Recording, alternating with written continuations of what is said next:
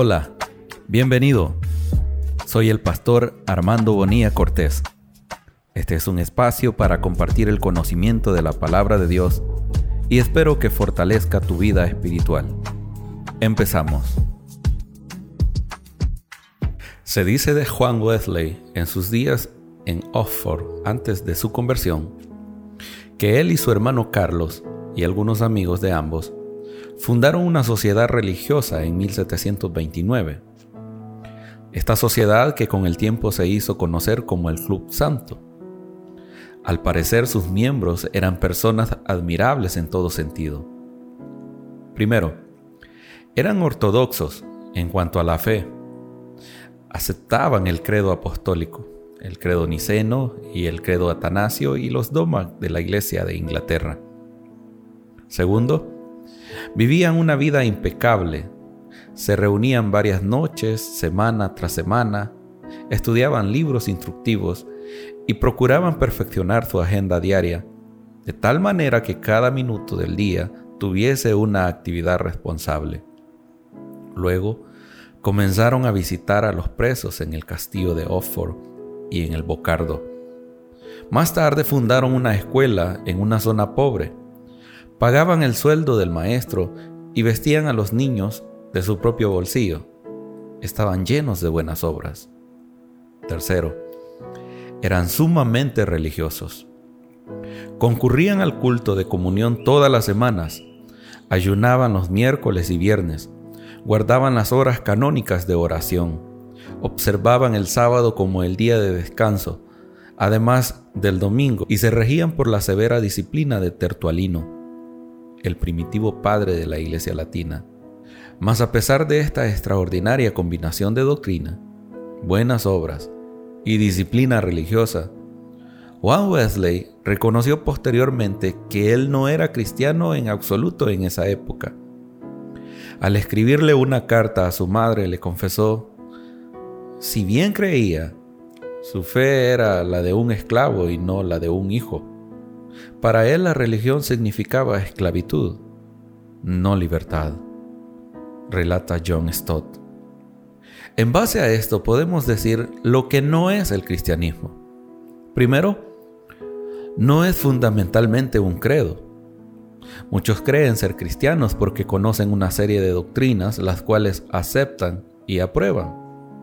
Pero ser cristiano no es sinónimo de aceptar algunos dogmas de la iglesia. Segundo, no es fundamentalmente un código de conducta. Algunas personas luchan por llevar una vida decente, creyendo que este esfuerzo de conducta les permitirá tener puntos ganados con Dios y por supuesto con los demás. Pero no es un código de conducta. Tercero, no es fundamentalmente un culto, entendiendo culto como un sistema de adoración religioso. La iglesia cristiana practica un culto a Dios, pero el culto no hace al cristiano, sino revela el propósito que la iglesia tiene al buscar la adoración de nuestro Dios. Entonces, ¿qué es el cristianismo? Podría definirlo de la siguiente forma. Primero, es conocer personalmente a Cristo. La experiencia de Pablo después de ser un religioso y un perseguidor de la iglesia su vida fue transformada por haber conocido personalmente a Cristo. Pablo no se refiere a un conocimiento intelectual acerca de Cristo, sino a un conocimiento personal de Cristo. Debemos conocer personalmente a Cristo. Segundo, el cristianismo es confiar en Cristo. Significa no confiar en mi propia justicia, basada en buena conducta, en buenas obras o en un legado religioso. Las justicias humanas, cuando tratamos de justificarnos ante Dios, son consideradas inservibles por Dios. Significa más bien confiar plenamente en la justificación de Cristo que nos dio cuando entregó su vida por nosotros. Y tercero, el cristianismo es amar a Cristo. Pablo amaba entrañablemente a Cristo.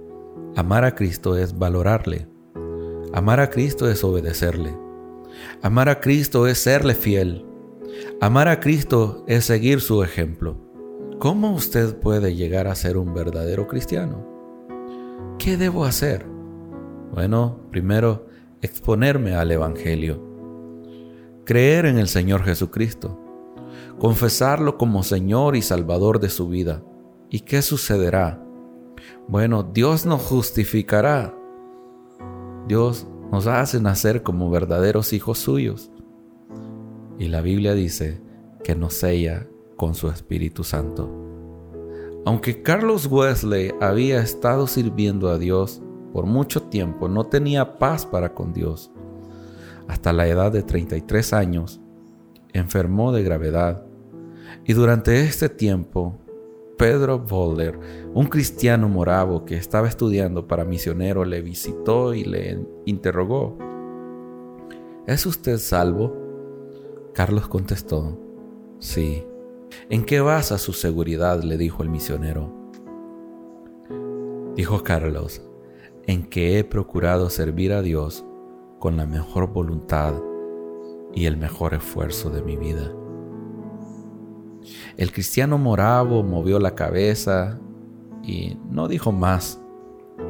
Su triste silencio y el movimiento significativo de su cabeza destruyó el falso fundamento de salvación de Carlos Wesley.